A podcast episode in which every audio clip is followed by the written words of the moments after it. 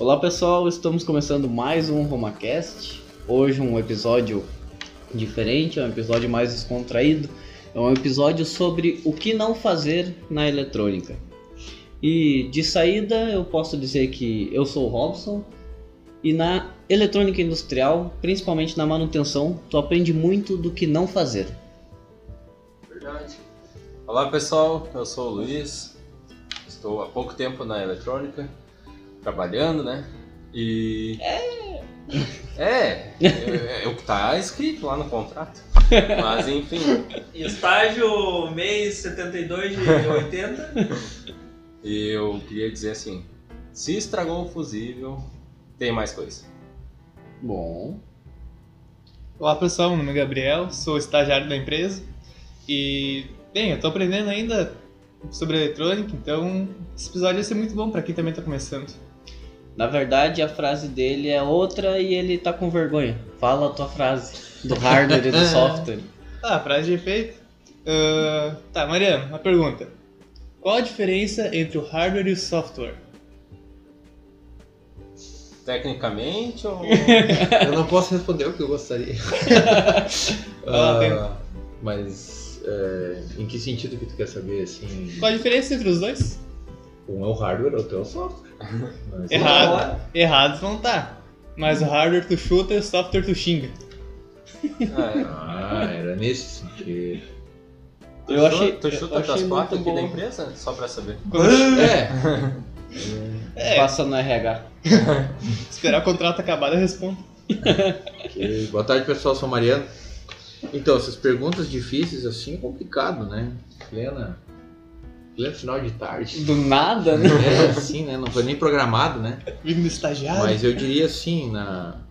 completando o que o Robson eh, citou ali, a eletrônica industrial, na dúvida, não faz. Afinal de contas, afinal de contas é, é mais perigoso do que parece. É, isso é uma verdade. Quem é que me falou uma vez que energia a gente não sente o cheiro e não vê também, né? E quando sente o gosto, É, tá, tá tá aí errado. o problema. Tem coisa Quando errada. sente o gosto. É, Ah, aí tá estranha a coisa. Mas tu, tu não acha, Luiz, que, tipo, dependendo o curto que dá na placa, tu não consegue sentir um cheiro diferente? Porque. Não vou dizer o cheiro de ampere, né? É, Mas de elétron. os elétrons batendo. que o caminho tá muito curto. É só escorar o braço no 220 que tu vai sentir energia. O, Passando, né? Oxi. o nosso antigo colega, o Inelmo, até mandar um abraço pro Inelmo, que era um cara que respeitava muito a eletricidade, né? Nossa. Nossa, era até demais. A gente ligava uma coisa que ele tava lá na freeway já, né? É que eu me Ah. esqueci o nome da, da rua aqui da frente. É. Sebastião Moretti. Sebastião Moretti. Isso, Sebastião só me Moretti, cidade de Taquara, É, Não, mas isso só acontece com o pessoal que é torturado com energia elétrica. Daí Ah, tá. ressabiados. Do contrário, né? Mas tu, eu acho que o pessoal que trabalhou na rede elétrica, que daí é tensão média, né? Se eu não tô errado, Mariano. Ele trabalhou na média, né? É, na média. 35 mil, se eu não me engano, volts. Eles têm muito mais medo até por causa dos acidentes, né? Porque sempre que dá um acidente na tensão média, é, se não é fatal, pelo menos dois, um, dois membros tu acaba perdendo. Então é bem perigoso. Isso já podemos entrar no assunto do que não fazer, né? Uma das coisas que a gente conversou um pouco antes até de comentar o podcast e, e iniciar, quando o Gabriel que deu a sugestão do tema, Estagiário proativo. viu só? Concerto não sai, mas ideia vem. Ah, deu a sugestão do tema, ele falou. Eu falei pra ele, ah, uma das coisas que acontece bastante é o pessoal ver um equipamento que tá danificado e antes de qualquer coisa eles já colocam na tomada de novo. Então, se o equipamento deu um estouro, se o equipamento queimou o fusível, tu não liga diretamente ele na tomada, né? Tu vai primeiro fazer uma verificação. E uma das coisas muito interessantes de se fazer no início já é uma verificação visual, porque se deu um estouro, se deu um clarão, que acontece bastante, derrubou a cidade toda. significa que algo ali dentro danificou, ou carbonizou, ou mesmo estourou. Esses tempos o William tava aqui no laboratório tava fazendo teste de capacitores. Ele queria ver a que distância voava um capacitor quando colocava tensão Inverso. inversa nele. Mas o William tem um ponto muito forte com os capacitores. Não, espera, eu sou o único que não coloquei meu nome em pauta na mesa e só vai tô tomando bronca aqui. É, te defende. É, agora não tem defesa, não, deu, não teve É. entrada, né? É. Isso é uma coisa que não se deve fazer. Estar presente e não participar. Crítica, crítica séria ao Célio também, né? Sério? Sério, não Sério? Não, ele não tá aqui? É. Se ele tivesse, não. Ah, tu acha que Ah, nós não o Cé- ia ter a mesma? O Ah, Célio sempre participa quando ele tá junto. Exatamente. Mas voltando ao assunto do capacitor. Capacitor de 250 volts, eu não me lembro a, a capacitância dele. O capacitor tinha uma tolerância, né? De 10% ou sei lá quanto que é. Mas o nosso colega queria ver até um dia essa, esse tanto a mais, né? Que foi a mais ali no caso. Daí ele deixou a chavezinha da fonte em 110, ligou em 220 e aquilo tem um circuito dentro que faz um dobrador de tensão. Então, gostei. Quantos agora. volts estava na- no capacitor? Se E, somando os dois capacitores, eu acho 560. Nossa. Nossa senhora. Ah, é que eu sou um pouco entusiasta, então eu tô fazendo overclock em capacitor, né? Tu imagina o tiro que ia dar aquele capacitor se estourasse. Meu pai do céu. É pior que depois ele mudou a chave e funcionou a fonte. Outra coisa que não se deve fazer é alimentar um circuito sem saber ou sem analisar ele qual que é a tensão de alimentação. Se é DC ou se é AC, se é 24, se é 220, né, Gabriel? Seja nada. Cara, uma vez eu cometi um erro banal, assim, eu era um controlador, eu tinha testado e tudo mais, e dele na frente tinha duas, duas serigrafias de potenciômetro, uma no, no qual estava preenchida e outra não. Aí minha colega falou assim, ah, mas é, é um é um potenciômetro realmente? E daí eu fiquei na dúvida, eu mesmo fiquei na dúvida e falei, não, deixa pra mim, eu vou levar pra bancada, vou abrir o circuito e testar novamente. E era, ele era 24 CA, tinha um transformador dentro de 24 CA para 24 CA, isolador. Ah, tu botou CC. Não, eu botei 220. Nossa. Aham, então imagina o quanto. Era um era transformador um para um. Um para um, exatamente. E daí foi Eu o sei até qual placa que é. Ah, aquilo me deixou tão. Daí, um, num dia depois de tarde, tá o Mariano rebobinando o transformador. Não, não, esse essas plaquinhas. é, e nesse caso aí, eu peguei um, um concerto, é, uma placa semelhante, talvez até da mesma marca, e eu achei aquilo meio assim, sem muito sentido, né? Porque, por que é que tu vai alimentar com 24 alternada? Uhum. Só que, na realidade, analisando um pouco mais depois do circuito, eu entendi que, na real, o circuito foi montado com um microcontrolador que não tinha porta analógica nele próprio. Então foi usado o, o circuito para fazer o, como é que a gente diz, É, fazer um, usar o sistema de comparação, né? Usar aquele recurso delta sigma do, dos, dos microchips Mas por É. causa dos 60 Hz. para poder utilizar. Então ele usava os ciclos como uma, uma forma de, de ter uma, uma, uma base, uma referência, né? Os que pulsos interessante. para fazer o, o, o controle que ele assim, precisava no, no final, né? Uhum. Então ele comparava o nível de tensão ah, pré-definido na entrada do comparador né, e depois o valor de referência, que é a referência então sempre era nos 60 Hz. É, se eu não me engano, era aquelas placas daquela empresa Deep, acho que ali de Novo Hamburgo. Pois é, eu me lembro dessa história. Eu me lembro que tu desenvolveu algo para colocar no lugar. Mas É que quando eh, no final das contas eh, chegou num ponto que tipo ah, tem que tem que colocar outro controlador, né? Tá queimado e tal. E tinha que refazer algumas coisas, então não valia a pena. Pô, pega um outro pronto já que tem, né? Menorzinho. Só que eu acho que na época quando foi feito o projeto talvez não Não tivesse essa tecnologia. É, ou talvez até por questão de custo, né? Sim. Um pouco. usar um circuito um pouco mais simples. É, na verdade, não foi nada simples, né? Se tu parar É, pra ver, que- bem é- interessante, é A lógico. questão do, a programação ela acaba se tornando um pouco mais complexa, né? Mas, enfim, de modo geral, estava funcionando, né? Só que eu, eu, eu lembro assim nitidamente que na época eu alimentei aquilo com eh, direto, sem o transformador, né? Eu fui- alimentei direto no circuito lógico e não funcionava. Daí eu pensei, poxa, mas tem alguma coisa errada. E era uma que ficava piscando um LED, né? Isso, essa aí mesmo. O LED piscava na, Na frequência na da rede. frequência da rede. Ah, o que que eu vou dizer assim, isso comprova, né, que antes de fazer qualquer coisa, ligar ou até mesmo tentar descobrir, uma boa observação vale muito. Poupa muito tempo também. Sim, sim, sim, sim, sim. O, o Inelmo já ia complementar com isso que tu fala, dizendo do manual. Que Manual. às, ve- às vezes eu peço pro, pro Gabriel ler o manual do equipamento pra gente entender como ele funciona, pra daí eu conseguir ajudar ele. Ah, sim. É, isso, na minha opinião, é, é um outro problema muito sério, né?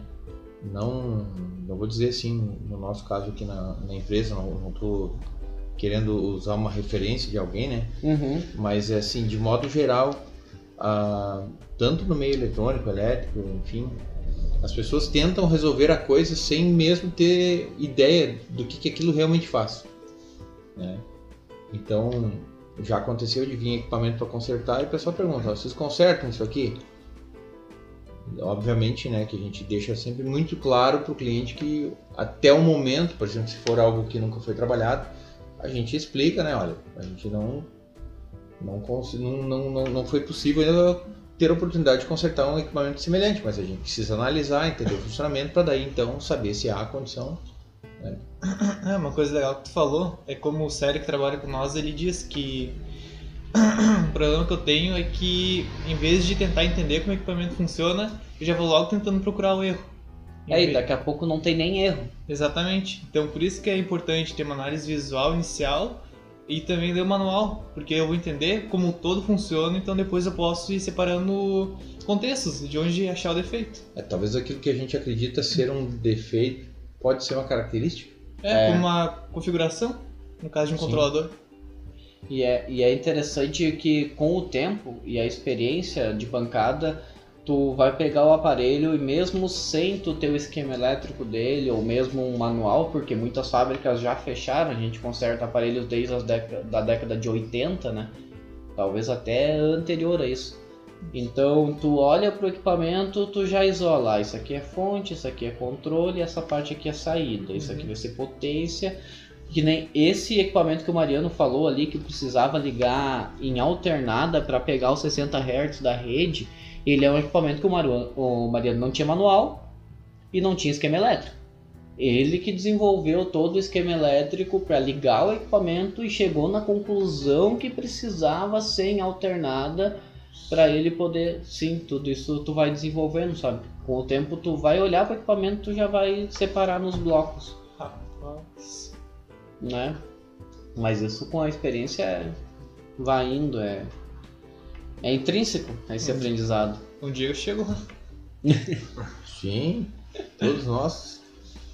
Tem que começar por algum lugar, né? Outro ponto importante sobre o que não fazer. Ah, uso de instrumento. Tu saber utilizar um instrumento na escala correta para o que tu está medindo. Isso pode danificar o instrumento, como pode danificar o equipamento que tu está trabalhando ou que tu quer trabalhar. Já, já peguei casos também do pessoal usar um instrumento em uma escala, que é uma escala de continuidade, ou uma escala até que a gente chama de bip, por exemplo, que é só para ver se está tendo uma continuidade. Daí emite um sinal sonoro. Isso, emite um sinal sonoro para fechar circuitos. Então, tá passando a corrente toda por dentro do aparelho. Ou tu pegar e deixar na escala de corrente, que é uma medição que o multímetro faz em série, e não trocar a escala e for medir uma tensão, também danifica o aparelho. É isso que tu comentou agora do de fazer um teste, né, utilizando o equipamento.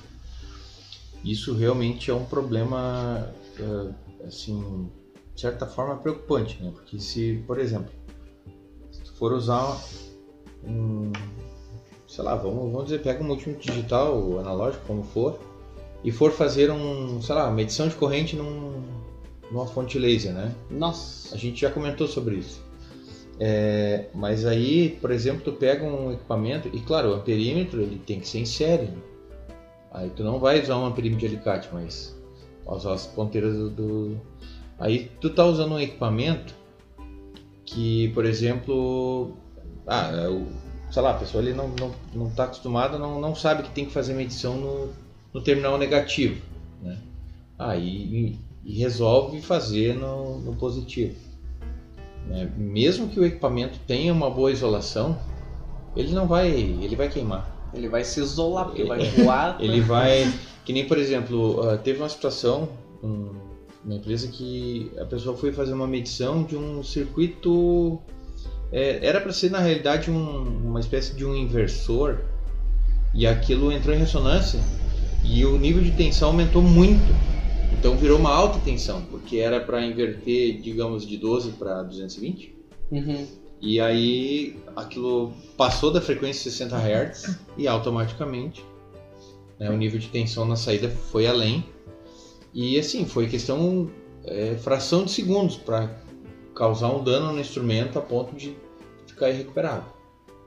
Então, por exemplo, ah, se eu não tenho certeza né, que eu, da, daquilo que eu vou medir, ou por exemplo, ah, eu, eu acredito que seja assim. É importante sempre nunca medir também né, ah, uh, medir circuitos com, com as cargas abertas, né?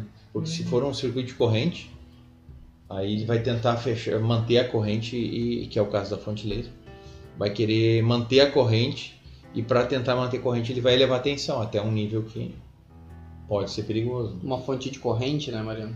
É, ou, ou, por exemplo, se tu pegar aí um. ah, no caso, aquele, aquele circuito que a pessoa estava medindo não era um circuito de corrente, não era uma fonte de corrente, mas como o circuito entrou em ressonância e ele Uhum. usava, vamos dizer assim, a própria. O próprio circuito para se auto-realimentar e dar tipo um. feedback. Isso. No fim aquilo não aconteceu e né, extrapolou, vamos dizer assim, acabou queimando, né? É. Então, por exemplo, ah, se fosse um equipamento que tivesse uma isolação, né, talvez categoria 4, talvez não teria danificado. Ah, pega um equipamento aí que, sei lá, categoria 2, 3 para baixa tensão, Uhum. né? Quando vê, não suporta. E são coisas que, se a gente tiver pensando assim, ah, eu tô medindo num. Até o Luiz me perguntou ali se não tinha acontecido, né? A situação de colocar o- as ponteiras do multímetro na posição, ah, os bornes, né, para medir Ah, corrente. sim. e aí ir lá e, e acabar medindo uma tensão, ou seja, colocar o miliamperímetro em paralelo com Uhum. obviamente que queima né, o fusível do, do instrumento, se tem e tal. E aí eu ainda respondi eu disse, ah, mas quem nunca fez isso, né? Nas primeiras vezes que vai medir, acaba, né? Depois com o tempo, a experiência tu vai vendo que, né, tu já tem alguns cuidados, aquela coisa toda. Mas num caso desse, se a gente for fazer um teste, mesmo que não seja uma corrente muito alta, mas se isso acontecer num quadro elétrico, como, sei lá, Nossa. 220, né? Tensão 220 volts. É, e se a corrente for alta, se o fusível for lá, tiver na escala para 10 amperes, por exemplo, pode pode fechar um curto e até, dependendo do caso, abrir um arco, né? Pode ter um, ter um acidente sério. Então, como dizia o Inel, com a eletricidade não se brinca, é perigoso de verdade. É, agora que tu comentou essa questão de com eletricidade não se brinca, tem uma questão de um técnico que trabalha com nós, o William. Ah, são questões que quando tu tá fazendo medições em equipamento, ele está conectado à rede, tu vai ter um certo cuidado a realizar medições. Mas, por exemplo, se tu vai mover o equipamento ou até mesmo limpá-lo com thinner, é sempre importante desligá-lo da rede. Eu nunca taquei fogo em nada, eu repito. Mas, tu, mas agora foi importante falar, desligar da rede, né? Mas a gente tem um motor que fica. Sim, deixar uns energizado. quantos dias, né? Sim. Então. Esse que o Luiz tá falando, a gente trabalha com manutenção pro Brasil todo, né? e tem uma empresa exclusivamente do Ceará que nos envia os equipamentos. E esse motor já foi desligado lá no Ceará, colocado numa caixa e chegou aqui no sul ainda com tensão nos capacitores. Ainda acusando erro, né? ainda com o painel ligado, né? Carambola.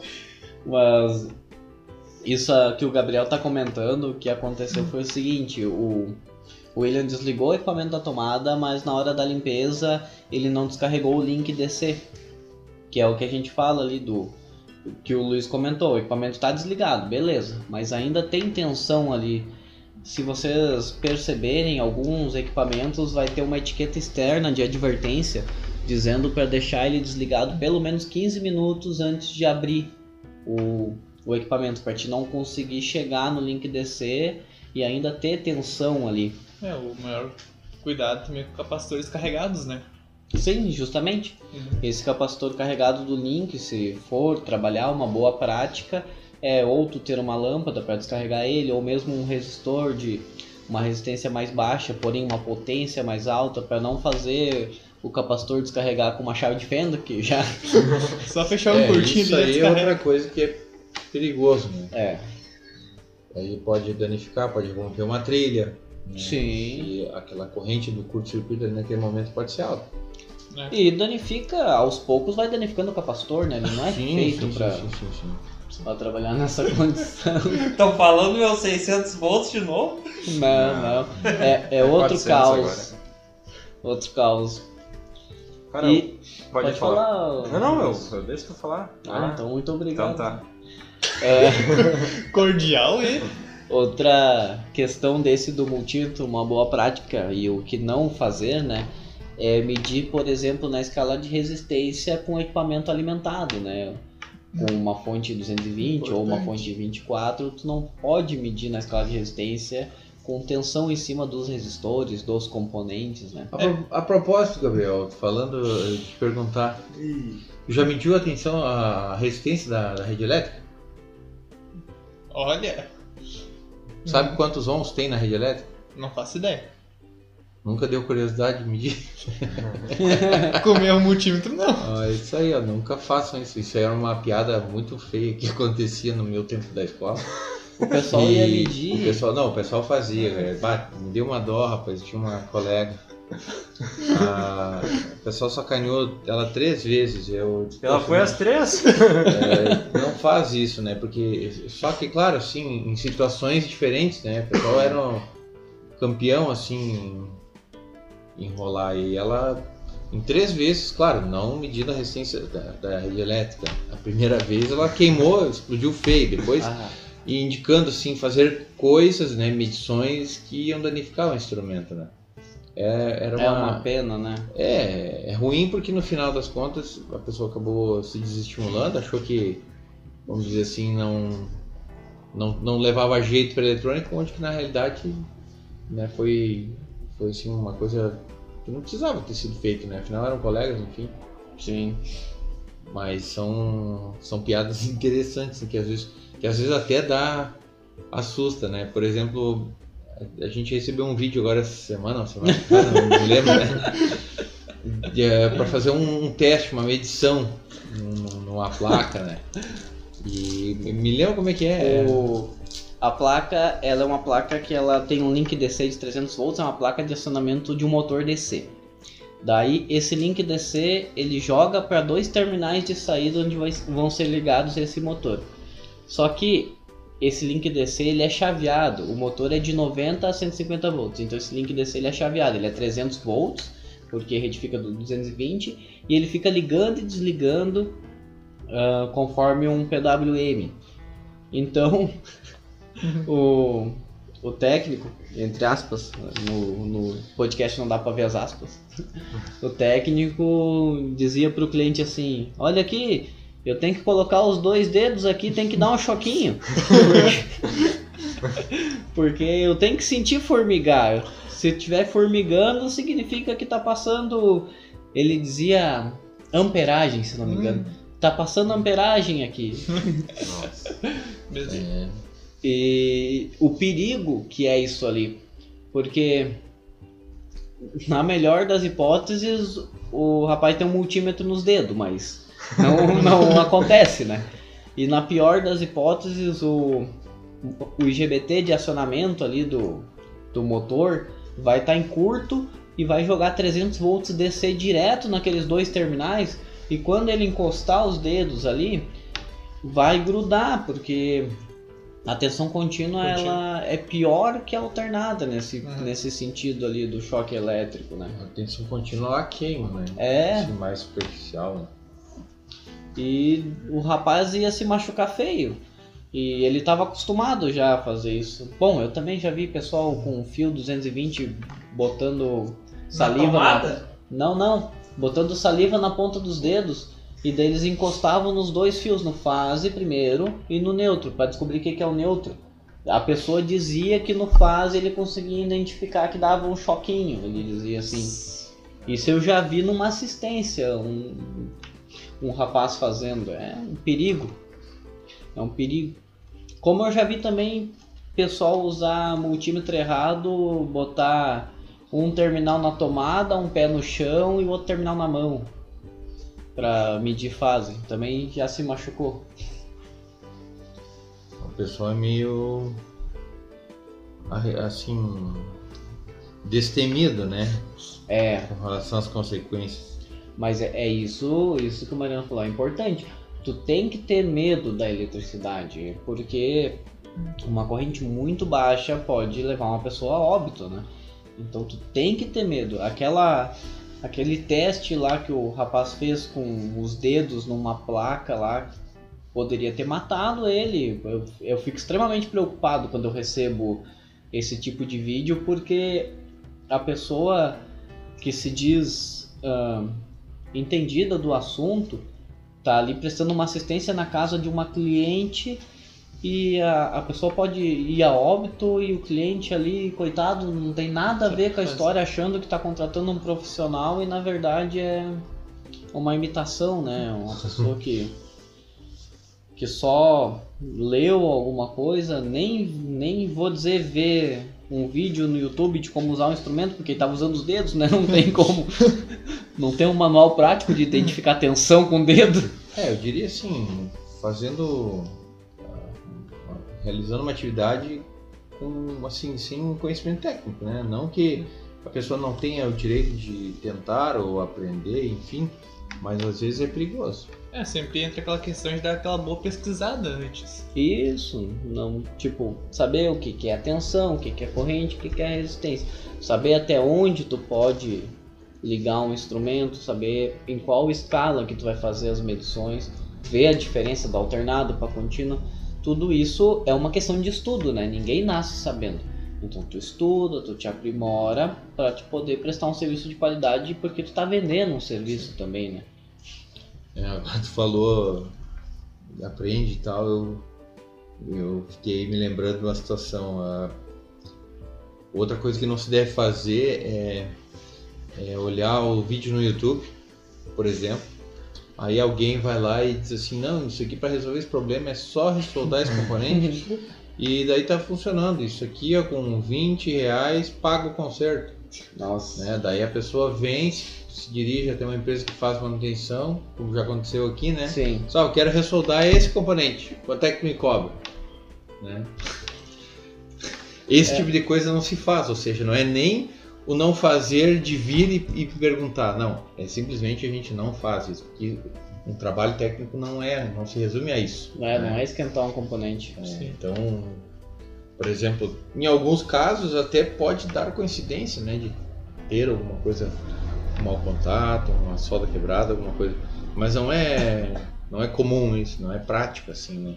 É, isso que tu comentou também é importante falar, porque muitas vezes vem para nós equipamentos que constam como defeito, digamos, trocar um relé. Uhum. E se tu for apenas só trocar o relé sem fazer análise do circuito, pode ser que não fosse só o relé o problema. Sim.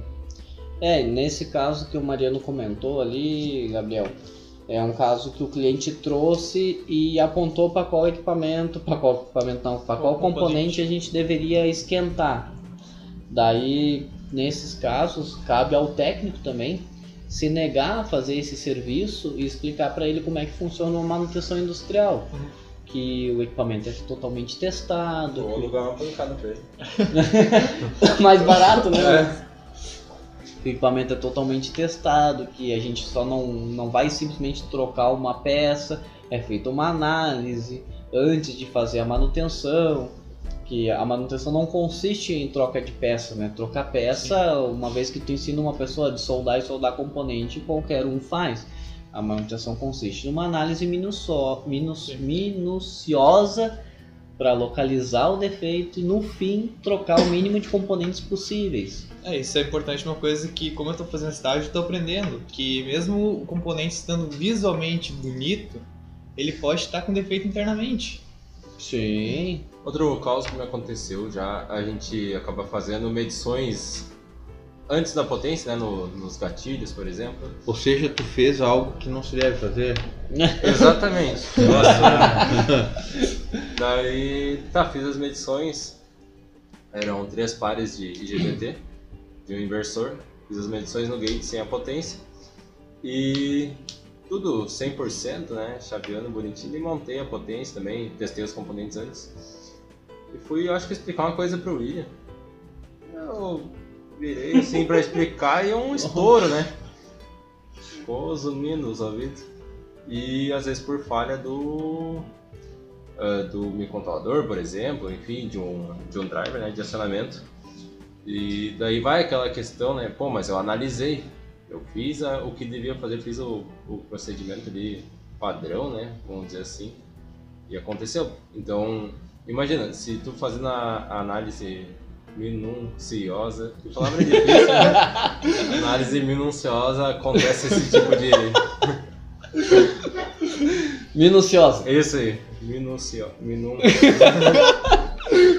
Esse tipo de situação, né? Esse Então- tipo de análise criteriosa. É criteriosa, é. O, isso que o, o Luiz está comentando, a gente já Ah, falou. desculpa, que tu ia dizer assim, isso que o Luiz quer dizer, daí eu me senti um total inútil. Isso que o Luiz está comentando. A gente até já falou no podcast algumas vezes que também pode ter acontecido do Luiz ter pegado um componente falsificado. É, Por mais que a gente desenvolva fornecedores e quem trabalha também com a manutenção eletrônica sabe da dificuldade que hoje em dia está sendo conseguir componente de qualidade.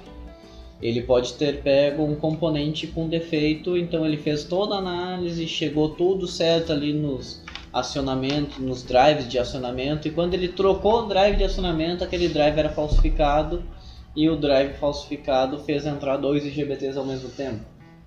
No podcast sobre inversores de frequência, a gente falou um pouco como funciona o chaveamento dos canais via IGBT. E ali tem uma descrição em áudio de como é a configuração dos IGBTs, tanto para o positivo como para o GND. Então, naquela, naquela descrição ali, se vocês forem imaginar, se entrar dois IGBTs ao mesmo tempo de um canal, entra em curto os 300 volts. E daí dá um estouro bem grande. Estouro de GBT é um dos Cara, maiores. é uma topologia muito. Desculpa a palavra, mas muito idiota e muito inteligente ao mesmo tempo, né? É, Imagina tu chavear positivo, negativo. E daí, tipo assim, tu tem um intervalo, né? Um, um tempo ali entre. mas é nada, né? É, tipo. É muito estranho, né? Mas tu mesmo que trabalha e estuda sobre som, na parte de som não é assim também? Tem a. Tu chaveia a parte positiva e a parte negativa? Tem, tem a parte de chaveamento positivo e a parte negativa, mas daí. Também- Exemplifique, por favor. É, porque eu sou meio um zero à esquerda nessa parte de som. É, eu também. eu nem sei porque tocou no assunto. Mas. Vamos lá. É, vamos por ter um, um par complementar ali na saída, né? Um tipo 41 e um tipo 42.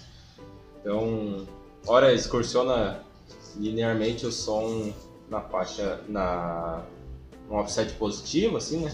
Vamos dizer, tem hora de zero até máximo de tensão e hora de zero até mínimo. Tá, mas ele tem tensão negativa, no caso, é uma fonte simétrica, digamos. Tem, tem uns que são com fonte simétrica e tem um com fonte assimétrica, no caso, né? Aham. Aí fica entre zero e máxima. Daí na metade, tipo, ele chaveia a hora até a máxima de tensão, daí o- a metade seria o centro. Isso. Ah, tá. Isso aí. Entendi.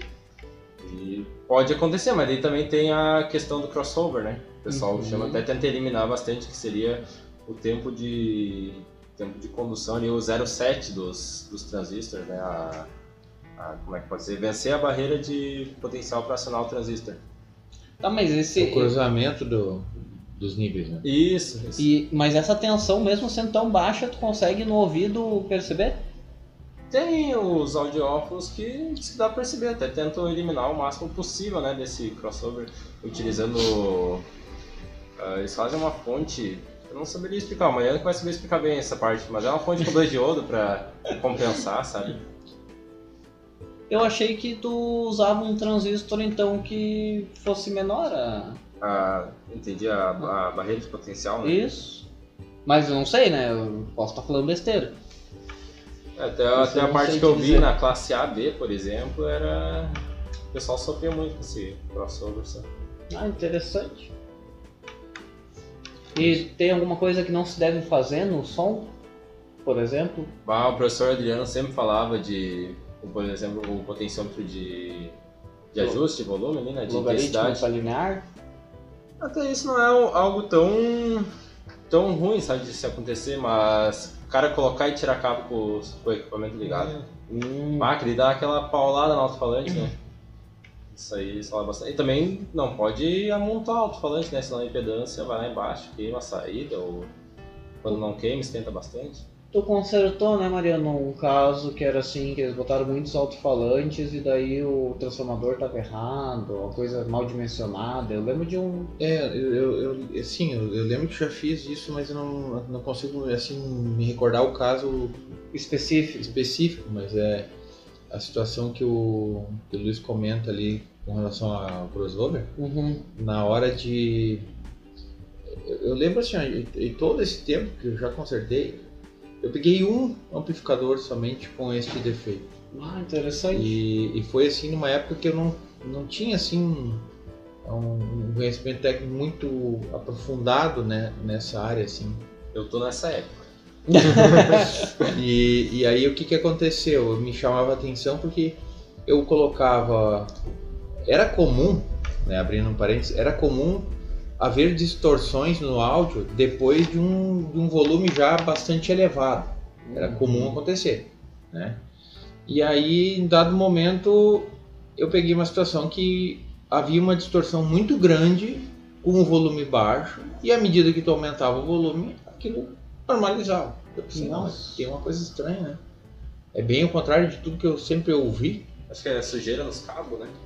Acontece Cabo entupido. É, daí eu sei que foi onde que eu consegui detectar justamente isso. É, é, havia um atraso entre o, o cruzamento do sinal, né?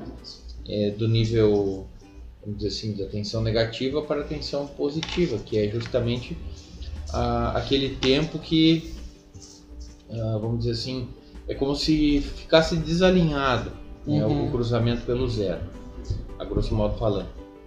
E, e a questão dos de colocar uma carga muito grande, né? Porque à medida que o pessoal pensa assim, ah, mas eu vou eu vou colocar mais uma caixa aqui, não, não faz diferença, né? O, o, o aparelho de som, vamos dizer assim, a- o amplificador de modo geral, ele ele tem uma impedância mínima que ele foi projetado para funcionar. Então, se ele tiver, por exemplo, ah, foi projetado para trabalhar com 4 ohms e for ligado um- uma carga de 8, né? Pessoa diz, ah, mas aí ficou muito grande. Não, é, é o contrário, né? Ele vai trabalhar, mas não vai atingir a potência máxima. Ele vai distorcer mais fácil porque a impedância não tá, Casado. não, não casou, não consegue atingir a potência máxima para a qual ele foi especificado. Aí, o contrário também é ruim, porque na realidade tu não vai ter um aquecimento tão grande. Da, da- por exemplo, no, no primeiro caso, né, a carga, a- o ideal é 4, colocou uma carga de 8. Não vai ter problema de superaquecimento, mas vai ter problema de distorção, qualidade do som, aquela coisa toda. No caso de botar uma carga menor, ele vai atingir a potência máxima assim é, de forma precoce, né? ele vai, vai acontecer isso antes e vai começar a sobrecarregar o circuito, né? A carga aumenta, né? Vamos dizer assim, diminui a impedância, aumenta a corrente. A potência também automaticamente, e aí as temperaturas, e aí tem uma série de outras coisas que pode ou levar a queima do circuito, né? Porque daí a, a corrente que o, a, a parte de potência, a parte de saída está especificada vai ser ultrapassada, né? Sim. Que é o caso que aconteceu, não é de som, mas é o que aconteceu naquele ultrassom, Não. aquele ultrassom que a gente Ah, lembro, consertar, lembro. né? Uhum. Ali é, aconteceu algo mais ou menos nessa linha. Foi um, é, foi alterada a carga e aí a saída mudou a corrente. Estourou tudo. E aí o circuito não suportou a carga e acabou. Só que como é um circuito de bastante potência, Uhum. eu não tenho certeza, mas é, se eu não estiver enganado, é, nós estamos falando ali de é, 500 watts de, de potência é, de, de, de, de RF, né, para gerar o, o ultrassom ali. Então essa carga foi elevada e causou curto. A mesma coisa acontece no, no som, né? Então, claro, muitos equipamentos hoje, os mais modernos, até os mais simples, já tem circuito de proteção, aquela coisa toda. Né? E, e às vezes o pessoal não entende, né? Porque, ah, mas é só mais uma caixinha, não, não tem Uhum. diferença, né? Não, não é muita coisa. né? Eles acham que o tamanho da caixa faz diferença, mas não é o tamanho da caixa, é, o, é, o, é a É, falante vai fazer. Né? Tipo, tira uma caixa grande, bota duas pequenas, tá de boa. Isso, isso aí é. Tipo, é bem, é bem essa aí, né? Bem nessa relação aí. Sabe que isso aí devia ser bem ingrato na parte de trabalhar com som, né? Devia ser tu explicar pra pessoa que ela não pode usar porque ela tá queimando o aparelho. Daí, de certo, ela trazia de volta queimado, e daí tu explicava de novo, e daí. Eu acho que devia ser complicado. Mas eu, eu já cometi esse erro e, e a gente acaba achando. Tem uns decibéis a mais no nosso, no nosso subconsciente, assim, sabe? Quando a gente coloca mais caixas de som. Mas erros estão aí pra, pra ser. Aprendizado, né? É, exatamente. Outra, outra coisa que até a gente comentou, mas daí entramos na parte do som e não, não continuamos, é ligar, plugar equipamentos com a energia já periféricos de equipamentos, tu conectar ele com a energia já presente no equipamento. Vou dar um exemplo. Um motor de costura que tem um programador externo. Tu não tira o programador e liga ele enquanto o motor está energizado, porque tu pode danificar esse esse É, programador. Diria assim, não é plug and play, né? Por exemplo, Isso, co- isso aí. conectar um, por exemplo, um mouse no computador, né? Que ele já vai reconhecer, que ele já vai instalar. Isso já foi preparado para funcionar assim, né? É, alguns IHMs e alguns programadores são feitos com esse princípio. Mas como é meio que exceção, o melhor é não ligar os equipamentos, desconectar, conectar de novo, porque danifica e É, eu até diria assim, vamos supor, se, se é uma máquina, principalmente é uma máquina que tu desconhece a função, o funcionamento completo. Ah, não tem ideia do que pode acontecer. Talvez no momento de desconectar um cabo, pode estar desativando uma proteção ou um circuito que, enfim, é, sei lá, vamos imaginar assim que o equipamento está parado porque né, sei lá, algum dispositivo de, de segurança, uma chave, uma, uma barreira, está impedindo a operação inadequada. Daí vai lá e desliga aquilo ali. Né? que perigo. É, isso me lembra uma situação que foi, foi feito um. Ah, vamos. Precisava fazer um concerto, né? Nem me lembro na época quem é que fez isso, mas é. Tipo assim, foi. Indicava que, que tinha um problema, mas era um problema de corrente. Ah, então vamos desligar o sensor de corrente. Nossa, Desliga o sensor de corrente e vamos ver o que acontece. Daí desligou e o negócio foi colapso. Né? tava avisando, né? Sim, Quer dizer que tá funcionando. é, isso, mas aí que tal, já foi um bom teste, um bom circuito de proteção não era, estava bom, estava protegendo até agora. Sim, uma questão agora, voltando a comentar sobre o que não fazer na eletrônica, é que. Mas nós estávamos falando do que não fazer na eletrônica. É, Ah, É. desculpa. Isso aí o cara corta depois. Enfim, Cara, Você tá brincando? só o outro. só participa rindo. É a risada de fundo das sitcoms. Sim. Mas enfim, a questão sobre a rede. Uh, Pode ser que quando tu tá realizando uma manutenção, pode ser que a rede não ofereça perigo para ti, mas pode ter consciência que ela pode oferecer perigo para quem for mexer no equipamento. Vou dar um exemplo. Uh, motores feitos na China, tem muitas vezes que eles colocam o fase da rede com o GND do circuito. É, é- é- na teoria eles querem colocar o neutro, mas eu É. entendi. Sim, então, ah, já aconteceu de, ah, quando foi feita uma manutenção nesse pedal, a máquina estava energizada ainda, e o técnico tomou um choque, onde deveria ser 5 volts DC, e o técnico tomou um choque como estava conectado o neutro no GND desse circuito. O que o Gabriel tá comentando ali. Ou tentando. Não, não, é bem, é bem isso que tu tá falando mesmo. Tem alguns conversores DC-DC que eles trabalham, eles usam o, uma da, ou fase ou neutro como o GND do circuito. Então, ah, pensando bem, bem, bem simplificando ao máximo Mas bem, entra fase, entra neutro. O neutro seria o terra, já do circuito lógico. O fase vai ter um diodo para transformar aquilo numa CC pulsante. Tem um capacitor de filtro ali que vai deixar os 300 volts DC do link DC. E depois o circuito de chaveamento, nesse caso que o Gabriel está comentando, é um Viper 22, vai fazer o chaveamento, mas aquele neutro ali continua ligado no GND do circuito lógico 5 volts que está lá no pedal de acionamento de uma máquina de costura. Porém, entretanto, todavia, poderia ser fase ou neutro, né? A gente não sabe. Nas tomadas, normalmente as tomadas de pequenas empresas e microempresas não tem muito o padrão nacional adotado, né? Então, isso que acabava dando choque no operador. É, E- uma- outro, outro padrão que não é adotado é a utilização do, do aterramento. Né? é para isso que tem os três pinos. Imagina, tem lá 300, né? Aí tá chaveando lá com, Fala 300. com, com IGBT e porventura tem um fio encostando na carcaça. porventura. Tá? E daí tu não tem, tu não tem aterramento. E daí o gate entra, o que acontece daí? Ah, vai tudo pra carcaça 300. Complicado, né? Por isso tem que ter um aterramento. Sim. É, e é interessante falar que o terceiro pino da tomada não é para ser arrancado assim que acaba a garantia, é para ser usado como terra. Ah, arranca quando chega. Não, tô brincando. Oh, outro ponto importante também, que vamos supor, né, alguém que se diz entendido, ou até que seja entendido mesmo, que a gente comete erros. Ah, eu já defendo minha Já, parte, já né? tá se justificando antes, né? Não, mas vamos supor, o pessoal gosta de adotar padrão de cores para rede elétrica, né? O azul neutro é quase que O neutro é o vermelho? volta lá e pega o equipamento.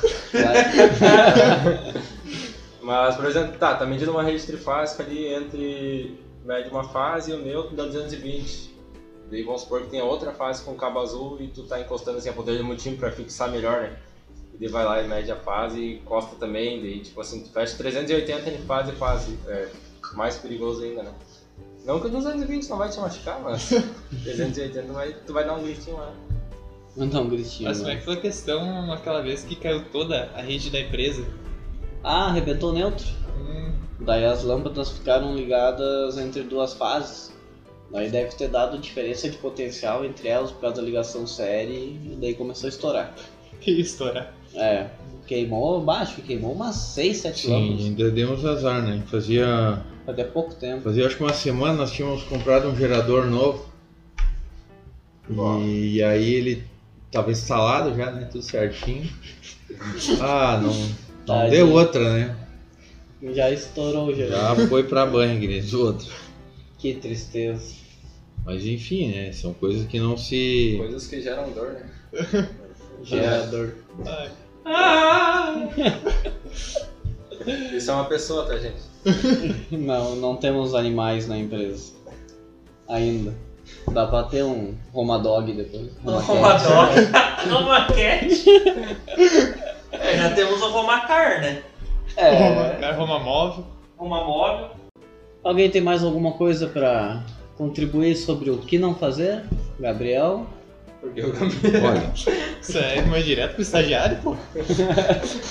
Não, é que aí tem também a parte de não fazer é quando. É com o William. É, eu, eu tenho uns bons exemplos. Tem a parte de não fazer igual colocar os 600 volts no link DC, né? E lavar contínua. E daí tem os que não se faz, mas dá pra fazer porque é umas coisas tipo, interessantes. Tipo, pedir pro estagiário buscar spray de desentupir fio, algo assim desse tipo. Não é de se fazer, mas dá pra fazer sem que ninguém saia machucado. É, no só o... máximo com o olho roxo. Não, só orgulho do estagiário, né? Trazer um metro e meio de corrente alternada, É, com punção de borracha. marreta desentortar a vida. Um esquadro de plástico, né? É algo que é importante não deixar acontecer é deixar a criatividade tomar conta.